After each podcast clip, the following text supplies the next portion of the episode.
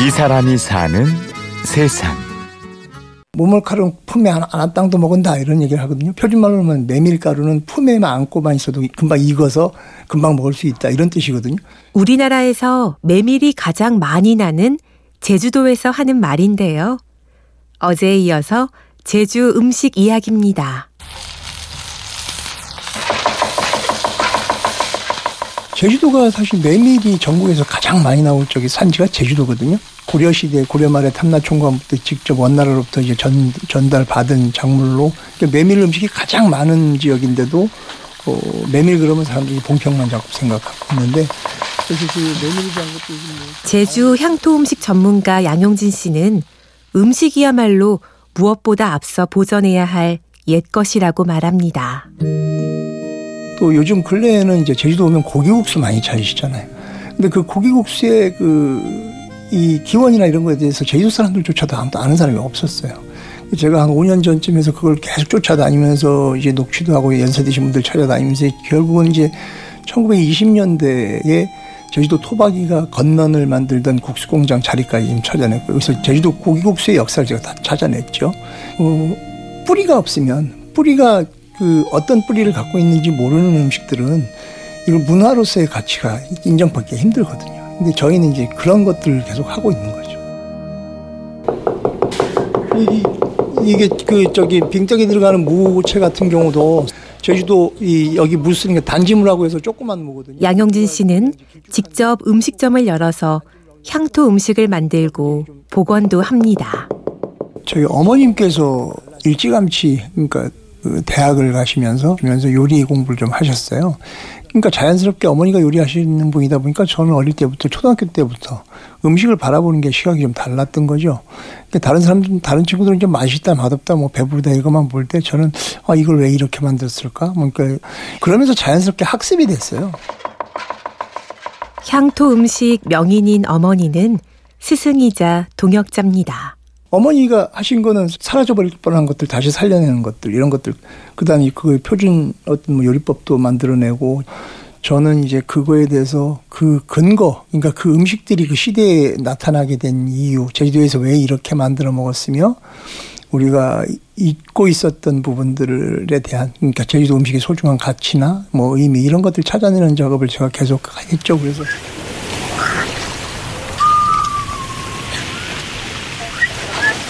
이어도 사나 이어도 사나 이어도 사나 윤회를 져서 제주 민요 해녀들 노젓는 소리입니다. 제주 해녀는 가정 경제의 주역이면서 부엌 살림도 도맡아 왔습니다. 그 성실성이 없으면 작업자주 가기 힘들잖아요. 특히 제주도 할머니들, 어머니들, 해녀분들이 그런 그 성실성의 대명사라고 보시면 돼요. 그분들이 진짜 먹을 것들 다 해결했고 그 양반들이 캔 전복이니 소라니 이런 것들 가지고 전부 학교도 다녔고 집도 장만하고 시집장가 다 갖고 했으니까 어느 집이나 해녀가 없는 집이 없을 정도로 해녀의 자식이었기 때문에 해녀가 차려주는 밥상이 결국, 결국 제주도의 그 일반적인 밥상이었습니다. 그래서 제주도는 채소의 비중이나 이런 것보다 해초, 해조류라든가 아니면 해물의 비중이나 높은 이 음식들이 많고 오히려 그러니까 뭐 생선보다는 오히려 해물 쪽을 많이 먹었다고 볼 수 있고요.